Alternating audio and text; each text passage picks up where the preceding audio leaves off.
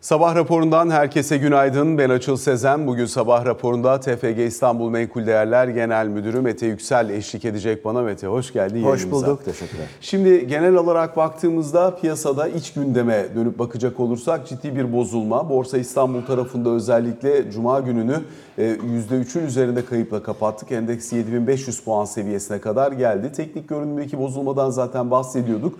Bir süredir piyasaya hem kaynak girişindeki soru işaretleri hem de aynı zamanda biraz daha negatif haber akışının fiyatlanmasıyla birlikte endeks sert bir şekilde aşağı geldi. Bunun detaylarını değerlendirmeye çalışacağız. Bunun ötesinde yine dünyada da olup bitenler dikkate değer önemli. Özellikle e, bir yandan seçim döngüsü var birçok yerde. İşte Arjantin'de peronistlerin e, sürpriz bir şekilde önde kapattığı bir e, seçim süreci var. Diğer taraftan gelişen ülkeleri biraz daha sıkıştıran bir para politikası bileşeni var. Bu hafta itibariyle Avrupa Merkez Bankası toplantısı. Diğer taraftan yine özellikle güçlenen dolara gelişen ülke merkez bankalarının nasıl yanıt vereceğine dair soru işaretleri söz konusu konusu. Çin'de bozulma devam ediyor. Özellikle sermaye çıkışının 2007'den bu yana en yüksek seviyeye ulaşmış olmasına dair haberler de var. Yani dünyada da tat kaçık bizi de ister istemez negatif etkiliyor. Kendi iç gündem maddelerimizi de işin içerisine ekleyecek olursak. Bir başlayalım borsa tarafıyla. Neye bağlıyorsun öncelikle bu geri çekilme şiddetini? Hani böyle 8700-7500 dersek kabaca böyle bir 1200 puan kadar aşağı gelmiş durumdayız zirveden. Evet yani bizi e, Türkiye olarak yüksek betalı bir ülke olduğumuz her zaman konuşuruz ama bu sefer e, hakikaten ekstra büyük bir tepki verdik bu e, Hamas-İsrail e, gerginliğine. İsrail borsasının kendi verdiği tepkinin çok daha ötesinde bir e, tepkiydi. Birkaç şey üst üste geldi tabii orada. E, bu e, en nihayetinde e, mevduat faizleri her ne kadar son bir haftada çok küçük bir şekilde haftalık veriye baktığımızda düşüyor olsa da hala %45'in üzerindeki e, rakamları konuşuyoruz ki bu hani bir yıl ileriye doğru baktığımızda yenilenmiş olan piyasa katılımcıları anketindeki rakama denk. Yani e, başa baş bir noktada bu bir miktar yatırımcıyı çeken bir mevzu. Bir de bunun ötesinde biz kredi verirken aracı kurumlar olarak %80'leri 90'ları artık çok rahat söyler hale geldik. Bu da kredili pozisyon taşıyanların e, bu pozisyonları uzun süre taşıyamamasına işte pozisyonlarını kapatmalarına çünkü yani e, aksi takdirde e, enflasyondan 40 puan daha fazla bir e, faiz verir halde bulursun kendini ki karşısında böyle bir getiri de yaratamıyorsan eğer ki bir çıkış durumu söz konusu, küresel piyasalardan bize sirayet eden bir çıkış söz konusu, eskisi gibi getiriler devam etmiyor. Bunların hepsinin toplam etkisine baktığımız zaman borsaya e, özellikle Borsa İstanbul'a ekstra negatif yansımış gibi görünüyor. Şimdi daha çok nereler satılıyor diye dönüp baktığımızda sanayi endeksin ağırlık kazandığını gözlemliyoruz. Bir yandan bilanço dönemi geliyor ve fena bilançolar da beklenmiyor aslına bakacak olursak ama buna rağmen hala e, bu taraftaki baskının devam ettiğini görüyoruz. Yani yavaşlama döngüsüne bir şekilde reaksiyon vermeye başladı diyebilir miyiz piyasa açısından yoksa momentum kaynaklı bir zayıflama mı diyorsun? Şu var yani e, dünyada genel olarak bir emtia döngüsü var ve bu emtia döngüsünün e, aşağı salınımı hala devam ediyor. Borsanın ağır topu olan şirketler işte e, petrokimyacılar diyelim, demir çelikçiler diyelim bu emtia döngüsünden e, doğrudan etkileniyorlar ve bu emtia döngüsü aşağı sarktıkça işte yassı çelik fiyatları, etilen nafta spreadinin daralması vesaire gibi mevzular bir kere bunların e, üçüncü çeyrekte çok da parlak olmayan sonuçlar e, getirmesine sebep olacak. Bunlar ağır top e, sektörler. Fakat öte yandan ihracatçılarda şöyle bir mevzu var. Her ne kadar işte üçüncü çeyrekte dolar kuru yüzde altı arttı ama yüzde yirmi beş enflasyon oldu desek bile biz esas da e, çok büyük bir e, darbeyi ikinci çeyrekte görmüştük.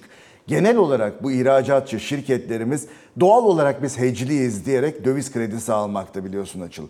Ve döviz kredisi aldığın zaman eğer ki kur yukarıya giderse ki biz Haziran'da böyle bir durumu yaşadık. Kur hızlı yukarıya gittiği dönemde bununla anında kambiyo zararı olarak yüzleşiyor bu şirketler. Onun için ikinci çeyrekte beklenenden öte kötü e, net kar rakamları gördük biz bu ihracatçı şirketlerde. Fakat ihracatın yavaş yavaş artması veya ikinci çeyrekte yükselmiş olan kura uyum sağlayıp üçüncü çeyrekte daha iyi e, ihracat e, işte e, yapmaları ve bunun TL karşılığının yüksek olmasını şimdi göreceğiz. Yani FAVÖK'ler aslında hiç de fena olmayacak ihracatçı şirketler için 3. çeyrekte. Onun için yani haksızca satılmış olan bir takım ihracatçı şirketler olduğunu e, görüyoruz. Bankacılık sektöründe biliyorsun enflasyon endeksi tahvil e, muhabbetimiz var. %35'te 40'la enflasyon endeksi tahvillerini değerleyen bankalar şimdi 55-60'la değerleyecekler. Ve eksik bıraktıkları kısımları da alıp hepsini yani pek çok ve en büyük bölümünü 3. çeyrekte gelir tablosundan geçirecekler. Karlarında e, müthiş bir iyileşme olacak. Yani çeyrekten çeyreğe bakınca %25'ler civarında bir iyileşme biz bekliyoruz. E, üstte tabii ki pek çok banka hala negatif spread'de olsa da Türk lirası tarafta e, yine de iyileşme var. İkinci çeyreğe göre daha az negatife doğru gidecek. Hatta bazı bankalar pozitife de geçecekler Türk lirası spread'de. Şimdi biraz önce özellikle ihracatçı şirketlerden bahsettin. Örneğin gelen ilk ihracatçı şirket bilançosu Arçelik. Bu söylediğinin etkisini net olarak görebiliyoruz. Belli ölçüde finansman tarafında kendini hecedebilmiş bir şirket olduğu için ki gelirlerinin neredeyse %70'i yurt dışından idi. Ee, Şimdi son çeyrek itibariyle baktığımızda yurt dışı gelirlerinin payının aşağı geldiğini, yurt içi satışlarla bunun bir kısmının dengelendiğini, özellikle Batı Avrupa pazarı için belli bir noktada fiyat artışlarıyla oradaki kaybın telafi edilebildiğini ama Doğu Avrupa pazarının da artık yavaş yavaş bir sınırlı da olsa durgunluğa doğru gitmeye başladığını gözlemliyoruz. Dolayısıyla hani şirketin bilançosu karı baktığın zaman evet beklentilere paralel. Fabrik marjı hemen hemen aynı yerde çok hafif gerilemeler söz konusu olabilir ama genel perspektif hani bütün e, perspektifini yurt dışına çevirmiş bir ihracatçı şirket e, hatta uluslararası şirket diyebileceğimiz Arçelik'te dahi kendini hissettiriyor. Hissediyorum ama yıldan yıla baktığımız zaman Orada çok güçlü bir fabrik toparlaması e, görüyoruz. E, yani ihracatçı şirketlerde Arçelik'te şimdi iki tür bakış var. Bu bakışlardan bir tanesi şu. Arçelik ve beyaz eşyacılar genel olarak ve otomotivciler aslında 3. çeyreğin en yüksek kar getirmesini beklediğimiz şirketleri ve sektörleriydi bunlar. Arçelik iyi bir kar getirdi. Beklenene yakın bir kar getirdi ama. Şimdi ikinci tur e, fiyatlamaya geçiyoruz Arçelik'le ilgili. Beklenenin beklenene paralel bir kar geldiği zaman bu tarz şirketlerde bir miktar e, satış görürüz. Eğer ki işte çok fazla piyasa beklenti içine giriyor. En yüksek yıldan yıla e, fabrik artışı yapacak şirket deyip sonra da beklenen paralel geldiği zaman genelde bir tepki satışı görürüz. Bundan sonra bu şekilde bakacağız şirketlere. Ama bir e, rehberlik de var mesela şirketin yaptığı. Orada da mesela deniliyor ki hani %60 civarında TL cinsinden büyüme beklentimiz vardı. Bunu %75'e mesela revize ediyoruz derler. İş, iş piyasadaki hala hareketlilik devam ettiği için.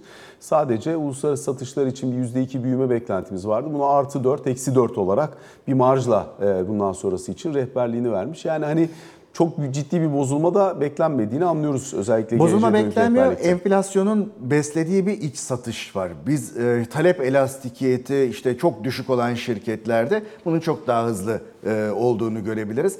Şunu da unutmamak lazım. Şu anda tüketici kredilerinin engellenmeye çalışıldığı bir dönemdeyiz doğal olarak. İşte hem cari açığı e, körükleyici hem enflasyonu e, körükleyici olmasından dolayı. Yani önümüzdeki dönemde Arçelik'in e, sattığı her türlü malzeme için bunu düşünebiliriz. Gerek tüketici kredisiyle finanse edilen kısım, gerek kredi kartıyla finanse edilen kısım e, bir miktar zorlanacaktır iç piyasada. Ama senin de dediğin gibi Arçelik'in satışlarının çok büyük bir bölümü yurt dışından geldiğinden dolayı aslında bu bir lokal şirket değil, bu bir global şirket olarak algılamamız gereken bir durum. Tamam global tarafta e, işte büyümelerle ilgili çeşitli kaygılar olabilir ama o noktada da trading down olayı var. Yani kaliteli bir ürünün daha ucuzunu tercih edilmesi e, tüketici tarafından Arçelik gibi e, bu konuda yani Beko markası gibi e, bu konuda iyi bir servis veren, iyi e, ürünler çıkartan şirketlerin pazar payı artışlarıyla sonuçlanıyor. En azından bu e, coğrafi olarak e, yumurtaları farklı sepete koyması bir çıkar sağlayacak. Özür diliyorum. Peki diğer şirketler için bundan sonra gelebilecek sanayi bilançoları içerisinde e, hani biraz beklentinin altında kalabilir dediklerin kimler? Hani buralarda realizasyon imkanı arayanlar için veya beklentiyi aşabilir, daha potansiyelin üzerinde gösterebilir diyenler kimler? Yani şöyle beklentinin altında e, kalabileceğini ben düşünüyor olsam zaten o beklentiyi yapanlar bunu daha aşağı bir seviyeye koyarlardı. Onun için e, burada ben bunu diyebilecek güçte değilim. Pek kimsenin de olduğunu zannetmiyorum. E, sadece şunu söyleyebilirim. En çok bizi şaşırtacak olan şirketler ikinci çeyrekte ihracatçı olmasına rağmen çok yüklü miktarda döviz borcu olmuş ve buradan darbe yiyen şirketlerin e, analiz camiasının biraz belki muhafazakar kalmış olabileceğini ve diğer ihracatçılarda e, mesela gıda, hazır gıda, hazır giyim gibi yani borçlu ve ihracatçı e, olan şirketlerde sürpriz potansiyelinin daha yüksek olduğunu görebiliyorum bir miktarda. Bir de e, rafinaj tarafında rafineri marjları anormal iyi. Üçüncü çeyrekte baktığımız zaman işte dizel crackleri, fuel oil e, crackleri işte yani bir e, varil petrol ürettiğin zaman elde ettiğin kazanç bir önceki çeyrek 15-16 dolarlar civarındayken işte 35-40 dolarlara yükselmiş olan bir marj e, vardı. Üst üste de mesela Tüpraş için olumsuz e, raporlar geliyor. Birazcık piyasa kendini soyutlamayı tercih etti. O taraftaki sürprizler daha e, radikal pozitif hareketlere sebep olabilir. Şimdi mesela Tüpraş dediğin için aslında bir miktar onun üzerinden de konuşmak isterim. Örneğin Tüpraş'la e, Petkim arasında ciddi bir performans farkı oldu. Yani bir yıl başından bu yana %70 gitti Tüpraş tarafı. Petkim daha yatay kaldı. Hani son bir ay içerisinde biraz belki Petkim daha pozitif ayrışmış olabilir ama Tüpraş'ta da ciddi bir realizasyon gördük. Evet. Mesela bundan sonrası için bu ayrışmanın devam etmesini bekler misin? İkisi aynı şirket değil elbette ve aslında ilgi alanlarının da birbirlerinden çok farklı, marjlarının da birbirlerinden farklı olduğu dönemler olduğunu görüyoruz. E, ama sonuçta hani aynı sektörde iştigal eden iki şirket olduğu için acaba birinden çıkış birine giriş imkanı yaratır mı? Şöyle yani Petkim tarafında bu e, en başta bahsettiğimiz e, emtia döngüsünün e, dibini henüz taramamış olabiliriz. E, Petkim tarafında işte daha önce 450 dolarlardan bahsettiğimiz global olarak etilen nafta spredi ki indikatiftir Petkim için. Yani bir ara böyle 50 doların altına falan düştü. Şu anda toparladı 100 doların hafif üzerinde ama yine Hala geçmiş e, ortalamalara baktığımız zaman çok çok düşük seviyelerde. Ve o tarafta gitmeye devam da e, ediyor. Onun için orada heyecanlanamıyorum ve dünyadaki e, petrokimya dediğimiz zaman plastik üretim. Plastik üretimi neyle ilgilidir? Global büyümeyle ilgilidir ve büyümeyle ilgili kaygılar var. Ondan dolayı talep tarafında bir eksiklik var. Onun için o taraftaki tema e, bence hala toparlayamıyor. TÜPRAŞ tarafında üst üste yani 3-4 tane olumsuz rapor geldi piyasaya ve büyük kurumlardan geldi. E, TÜPRAŞ üzerinde baskı oluşturuyor ki hak veriyorum. Haklı bir baskı. E, fakat şunu unutmamak lazım. Üçüncü çeyrek sonuçları açıklandığı zaman ikinci çeyreğe kıyasla o kadar anlamlı bir e, işte marj artışı göreceğiz ki bir de bunun üzerine Brent petrol fiyatları 3. çeyrekte majör bir yukarı hareketi yaptı. 2 aylık stokla çalışıyor desek o stok değerlemesinden de ciddi bir kar e, elde etmesi lazım. Onun için sadece dönemsel olarak e, kısa vadeli alsat işlemi için bu kadar olumsuz rapor gelmiş. Bu da fiyatlara yansımış. Böyle bir noktada ufak bir olumlu haber birazcık hızlı bir short covering'e sebep oluyor. Yani pozisyonu azaltmış olanların pozisyonu toparlaması, yani shortlamış olanların geri yerine koymasına sebep oluyor. Onun için dikkat etmek lazım. Sen dener miydin mesela buradan elinde yoksa tüpraşı portföyüne koymayı? Denenebilir. Üçüncü çeyrek sonuçlarına giden yolda denenir. Peki buradan yine devam edeyim. E, sektörün içerisinde daha doğrusu son dönemde mesela enerji sektöründe çok ciddi hareketlilikler yaşandı. Zaten orada hani sektörü genel olarak değerlendirmenin çok anlamı yok. Çünkü yenilenebilirlerle veya yeni halka açılmış olanlarla açılmamış olanlar arasında inanılmaz marş farkları falan da oluştu. Hani geneli üzerine konuşmanın zor olduğunu farkındayım. Ama bu enerji e, profili genel olarak dünyadaki enerji fiyatları profili işte elektrik tarafını nasıl etkileyebilir? Aynı zamanda işte yenilenebilirdeki fiyatlamaları nasıl etkileyebilir? Genel olarak ne söylersin? Ee, yenilenebilir tarafta hala bir heyecan var. Her ne kadar işte Yekdem'in e, dolar sentten TL'ye dönmüş olmasının vesaire getirdiği bir yük olmuş olsa da eskiden bu yana yenilenebilir üzerinde çalışan bazı şirketler var. Bunların içinde işte güneş enerjisi olan var, rüzgar enerjisi olan var. E, o taraftan elde edilebilecek karların e, azımsandığını düşünüyoruz biz piyasa tarafından. Artı hidro tarafına bakıyoruz. Hidrolarda tam olumsuz bir dönem geçirdik yağmursal olarak ama e, üçüncü çeyrekte İstanbul'u biraz e, dışında bırakırsak Anadolu'nun geri kalan kısmında o kadar da fena olmayan yağışlar e, alındı. Hatta felaketlere sebep olur boyutlarda yağış dahi gördük ve aslında barajların doluluk oranları hiç fena olmayacak şekilde yukarıya gitti.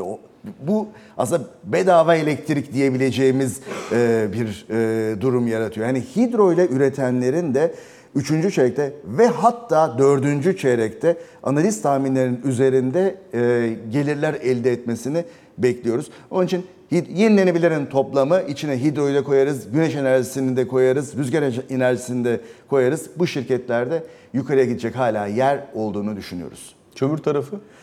Kömür tarafı Çünkü e, orada da çok tabii tek santrallik falan hisseler var mesela. Onlarda çok acayip marjlar, çok acayip İnanılmaz marjlar var ve o tek santrali olanlar başta olmak üzere kendilerine ait ve kullanmadıkları ve çok yüksek kalorifik değerlere sahip e, kömür rezervleri var. Fiyatlara göre fırsatçı bir şekilde e, kömür ihtiyaçlarını dışarıdan temin edip çok ucuz maliyete ellerindeki rezervi de tüketmeden direnmeye devam edebiliyorlar.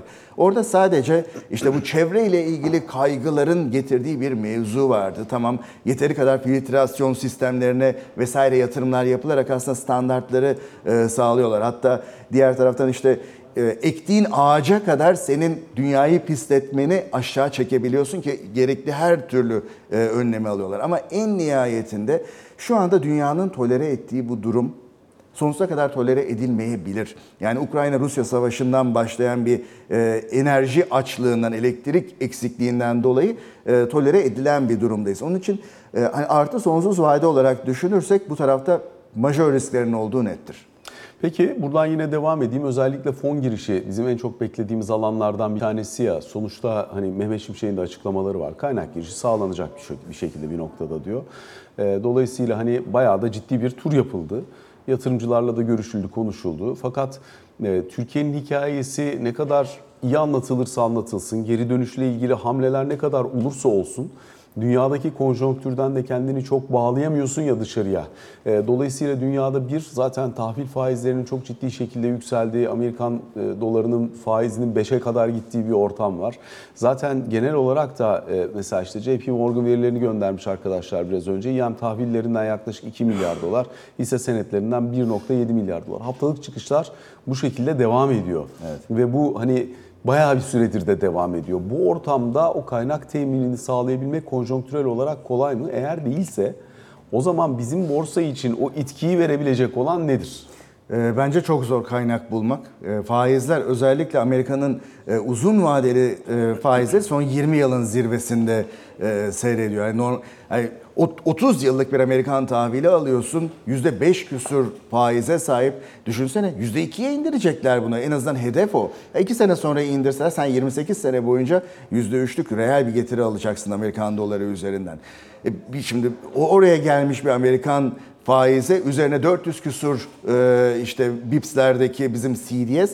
E tabii ki e, para azaldıkça faizi yukarıya gidiyor. Amerika hızlı bir şekilde likitte çekiyor. Bu ortam bizim için zor bir ortam olacak. Bu ortamda likitte bulmak için tamam işte yani standart hukukun üstünlüğü, işte faizlerin yeterli seviyeye gelmesi, reel faiz verilmesi politika. Yani standart ezberleri var e, yabancı yatırımcıların ama onun ötesinde bir de şu var. Acı ilaç diye bir mevzumuz var. Eğer ki IMF ile bir standby anlaşması yapılsaydı, giderleri aşağı indirmen gerekiyor. Gelirleri artmayan, vergileri arttırman gerekiyor. Karşında da IMF her 3 ayda bir sana 5-10 milyar dolar ödüyor. Biz dedik ki biz IMF'ye ihtiyacımız yok. Programı kendimiz yaparız. Şimdi yerel seçime giden yolda bunu uygulamaya çalışıyor Sayın Şimşek. Ee, maaş artışlarını ileriki enflasyona bağlamak, bazı vergi artışları gelmek üzere 1-2 hafta içinde herhalde açıklanacak vergi artışları vardır önümüzde. Ha şu kaygı da var. Bu vergi artışları yapılıyor veya işte otoyol köprülere zam yapılacak vesaire. Acaba borsa üzerine de bir vergi gelebilir mi? Eğer ki biz maliye tarafında bir zafiyete sahipsek bir şekilde her tarafta vergilendirilmemiş her tarafın e, vergilendiriliyor olması lazımdır ve IMF de bizden bunu isteyecekti. Hani var hisse senetleri üzerinde de bir vergi ama senin söylediğin başka türlü bir vergi mi? Evet yani Böyle bir şey mi e, bekliyorsun? Eğer ki biz maliyet tarafında e, tatmin etmemiz gereken bir e, açığımız varsa vergi alınabilecek her alana bakılacaktır. Yani bu e, bizim işte normalde ÖTV, KDV kısmıyla kalmayabilir ya da işte otoyola köprülere yapılacak büyük zamla da kalmayabilir. Şimdi peki bu kadar Bizde vergi böyle bir yok o yüzden sordum. duyum yok. Ben üst üste koyuyorum. Ne istiyoruz biz şu anda?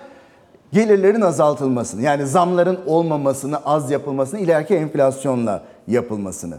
E, vergileri arttırdığın zaman, zamları daha az yaptığın zaman kamu personeline ve e, işte emeklilere mesela e, bu seslerin yükselmesine sebep olabilir. Yani acı ilacı içmek e, kolay değildir. Yapılması gereken şeyleri yapıyor. IMF ile bir standby anlaşması yapılsaydı da bunlar yapılacaktı. Onlar yapılmaya çalışılıyor. Yerel seçime giden yolda ama bunlar yapılırken oy kaybına sebep olup da ondan sonra bir e, tekrar bir Naci Ağbal vakası yaşanır mı? Kaygısı da bence yabancının düşündüğü bir konudur. Doğru şeyler yapılıyor ama sonu gelmeyebilir. Peki o zaman madem böyle bundan sonraki süreçte kredi maliyetleri artmış. e, Dolayısıyla hisse senedini kredili olarak taşıma imkanı yatırımcı için zorlaşmış. E, Yeni girdi sadece halka arzlar üzerinden geliyor. Dış kaynakta hani biraz daha gecikmeli olarak gelecek gibi görünüyor. Yani seninle daha önce konuştuğumuzda daha yatay giden bir borsa uzunca bir süre bıktırana kadar yatay giden bir borsa demiştin ya. O yataylığın sağlanabileceği seviyeler nereler olabilir acaba diye sorayım sana. Yani şimdi geldiğimiz yerler oralar mıdır yoksa biraz daha realizasyon bekler misin? Ne dersin? Ee, bir momentum olduğu zaman herhangi bir yöne yukarıya da aşağıda genelde e, bu overshoot eder. Yani aşağı bir hareketin içindeyiz. E, büyük bir düzeltme yaptık. Ben hani 7400'ler civarında alıcılı olmayı düşünürüm bazı hisseler için ama bu 7400'ün bir miktar daha altına belki 7200'lere sarkabilir bu. E, yani aşağı doğru bir sarkma hareketi yapabilir hak ettiğinden daha öte. Ama bu kadar yüksek enflasyonun olduğu, e, piyasa katılımcıları anketinin bir yıl ileriye doğru %45 enflasyon gösterdiği bir ortamda e, özellikle işte talep elastikiyeti düşük olan temel ihtiyaç maddesi üreten ya da satan şirketler başta olmak üzere bütün Türk lirası ile iş yapan şirketlerde fiyatların yukarıya gitmesi lazım. Fiyat yukarıya giderse FAVÖK'ler de yukarıya gider. FAVÖK de bizim değerlememizdeki ana girdi yani nakit akışı olarak baktığımızın ana kalemi FAVÖK'tür. O zaman değerlemelerin de yukarıya gitmesi lazım. Enflasyon kadar yukarıya gitmeyebilir. Enflasyon %45 yükselirken belki hisseler %10-15 yükselir ama genel trend yukarı olacak. Yani o bıktırıcı miktarda yatay kısmı yılda sadece %10-15 gibi bir karla endeksi aldığın takdirde e, para kazanmana sebep oluyor. Shortladığın zaman para kazanamazsın ama longladığın zaman da en- endeksi tuttuğun zaman da mutlu olamazsın. Alternatif getiri aracının getirisini kaçırmış olmaktan dolayı. Mete çok teşekkür ediyoruz bu sabah yayınımıza katıldığın ve sorularımızı yanıtladığın için. Kısa bir aramız var. Sonrasında Ali Can Türkoğlu ile birlikte siyasetin gündemi üzerine değerlendirme yapmaya çalışacağız.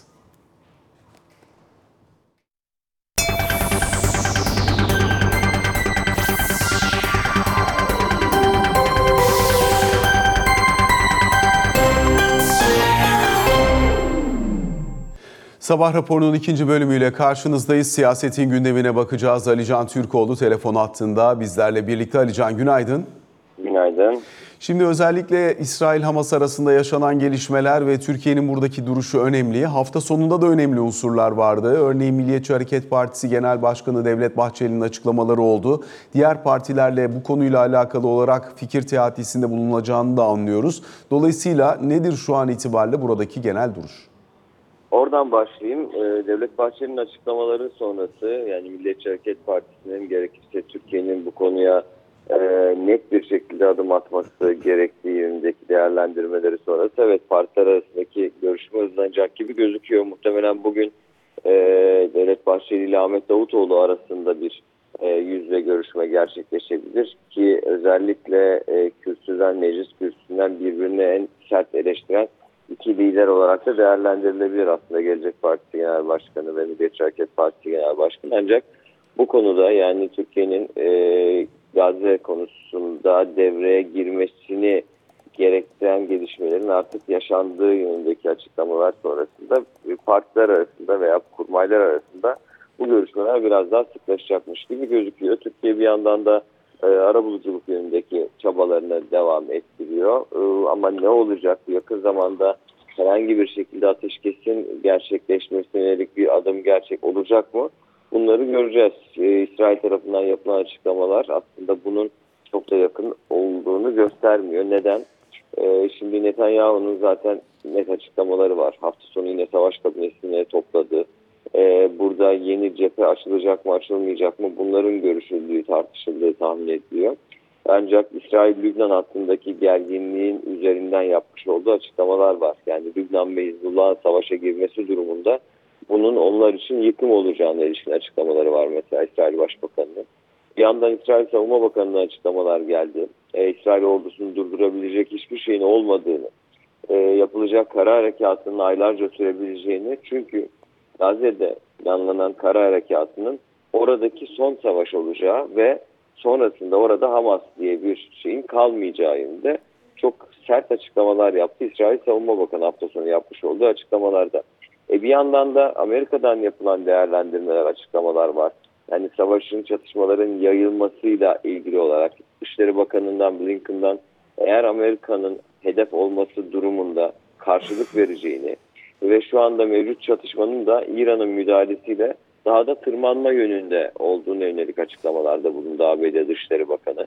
Bir yandan da Amerika'nın Orta Doğu'daki kendi üslerini e, ek hava savun üslerine ek hava savunma sistemleri ve bataryalar e, konuşlandırma yönünde bir karar aldığını görüyoruz. Bunda da işte hem Amerikalılara yönelik artan saldırı tehdidi hem de İran'ın bir tehdit oluşturması bir gerekçe olarak kullanılıyor. Yine ilave askerlere hazır ol e, emrinin verildiği ifade ediliyor. ABD tarafında dolayısıyla bölgedeki gerginlik çok kısa sürede sakinleşecekmiş gibi gözükmüyor ama Amerikan basınında e, harekatın yani kara harekatının ertelenmesine yönelik Amerika'nın İsrail'e e, söylemde bulunduğuna ilişkin iddialar var. Yani hem daha fazla rehinenin serbest bırakılması hem de insani yardımların sağlanması bölgeye girmesi açısından bu kara harekatının en azından ertelenmesi yönünde ABD'nin İsrail'e bir çağrısı olduğu ikili görüşmelerde bunun söylendiği yönünde iddialar var. Ancak bunlar iddia. E, yakın zamanda İsrail'in ne gibi ad- yeni adımlarda bulunacağını göreceğiz ama Türkiye açısından bakıldığında e, her tarafla temasta bulunarak sürecin sakinleşmesi için arabuluculuk çabalarına devam edileceği vurgulanıyor. Peki bunun ötesinde bu hafta itibariyle meclisin gündeminde ön plana çıkan hangi başlıklar olacak? Ee, oldukça yoğun olacak bu hafta meclis. Zaten grup toplantıları var. Hem salı hem çarşamba günleri. Ee, burada liderlerin gündeme ilişkin açıklamalarını zaten tanıklık edeceğiz. Ama onun dışında e, yarın mesela üzerinde çok konuştuğumuz e, konutların turizm amaçlı kiralanmasına dair kanun teklifinin ikinci e, bölümündeki maddeler görüşülecek. Özellikle burada bilindiği gibi hem bu günlük kiralamaya ilişkin e, yeni hususlar var belirli şartlara bağlandığı maddeler var. Hem de bu teklifin ikinci bölümünde e, çalışmayan emeklilere bir defaya mahsus 5 bin e, lira ikramiye verilmesine ilişkin madde de var. Dolayısıyla e, bu maddenin değişmeden geçmesi durumunda hem e, Airbnb gibi e, günlük kiralamalara veya konutların turizm amaçlı olarak kiralanmasına yönelik e, teklifin içerisinde bulunan maddeler doğrultusunda belirli şartların şartlara tabi olacağı, e, işte turizm belgesi alınması gerektiği, eğer bir apartmandaysa diğer apartman sakinlerine onay alınması gerektiği gibi maddeleri içeren bir süreç işletilecek orada. Bir diğeri çalışmayan emeklilerin içinde e, bir defaya mahsus 5 bin lira verilmesinin öngörüldüğü madde de geçecek. Dolayısıyla salı günü e, bu maddelerin görüşüleceğini söyleyebilirim. Bir. İki, e, Plan Bütçe Komisyonu'nda bugün ve yarın 12. kalkınma planı e, görüşülmeye başlanacak ki üzerinde e, çok e, Bloomberg HT'de de bloomberg.com.com'da da birçok değerlendirmelerde de bulunuldu. Kalkınma planının görüşmeleri de Plan Bütçe Komisyonu'nda bugün ve yarın gerçekleştirecek. E, Perşembe günü 2024 bütçesinin geneli üzerindeki görüşmeler başlıyor. Cuma günü yine bütçe kapsamında kamu denetçiliği kurumu ve sayıştay bütçeleri görüşülmeye başlanacak. Dolayısıyla işte hem kalkınma planı hem bütçenin hafta boyunca görüşüleceği, ekonominin çok yoğun bir şekilde tartışılacağı e, bir süreç Türkiye Büyük Millet Meclisi'nde bu hafta itibariyle e, tanıklık edeceğiz. Onun dışında e, Bayındırlık İmar Ulaştırma Turizm Komisyonu'nda kentsel dönüşüm yasası var e, sunulan hatırlanacağı gibi. Yani kentsel mesela içerisinde kentsel dönüşüm için e, 3'te 2 değil bundan sonra %50 artı %50 artı 1 e, malik oyunun yeterli olabileceği e, değişikliklerin olduğu kentsel dönüşüm yasası komisyonda görüşülmeye başlanacak. Yani aslında e, Türkiye'de birçok kes- kesimi ilgilendiren genel olarak bakarsak hem e, çalışmayan emekliler konusu, hem günübirlik kiralama konusu, hem genel olarak bütçe ve kalkınma planı konuları, hem de kentsel dönüşüme ilişkin süreçlerin konuşulacağı bir e, meclis gündemi var bu hafta. Dediğim gibi salı ve çarşamba günleri de grup toplantıları olacak zaten. Tüm bu gündem maddelerine ilişkin siyasi parti genel başkanlarının e, açıklamaları olacak. Yeni yeni gündem maddeleri çıkacak mı bu değerlendirmelerden? Bunları da göreceğiz. E, muhtemelen e, ekonomi başlıkları içerisinde hafta sonu Mehmet Şimşek'in bir kez daha vurguladığı değerlendirmelerde konuşulacaktır. Yani enflasyonun tekrar tek haneli rakamlara döneceğinin öngörülmesi ve bunun yapılması için de konvansiyonel ve geleneksel para politikalarının uygulanacağı yönündeki açıklamalar da muhtemelen bu hafta içerisinde yine ekonomi gündeminin konuşulacağı toplantılarda vurgu yapılacak, altı çizilecek açıklamalardan birisi olacak gibi gözüküyor. Dolayısıyla genel hatlarıyla bakıldığında çok yoğun bir ekonomi gündeminin olacağı, daha özele inildiğinde ise e, aslında birkaç haftadır çok ayrıntılı konuştuğumuz başlıkların meclis içerisinde daha da detaya inilmesi sürecinin başlayacağı bir e, gündem olacakmış gibi gözüküyor bu hafta içerisinde. Alican çok teşekkür ediyoruz sana. Aktardığın bu değerlendirmeler ve yorumlarla birlikte sabah raporunun da bugün için sonuna gelmiş oluyoruz. Hoşçakalın.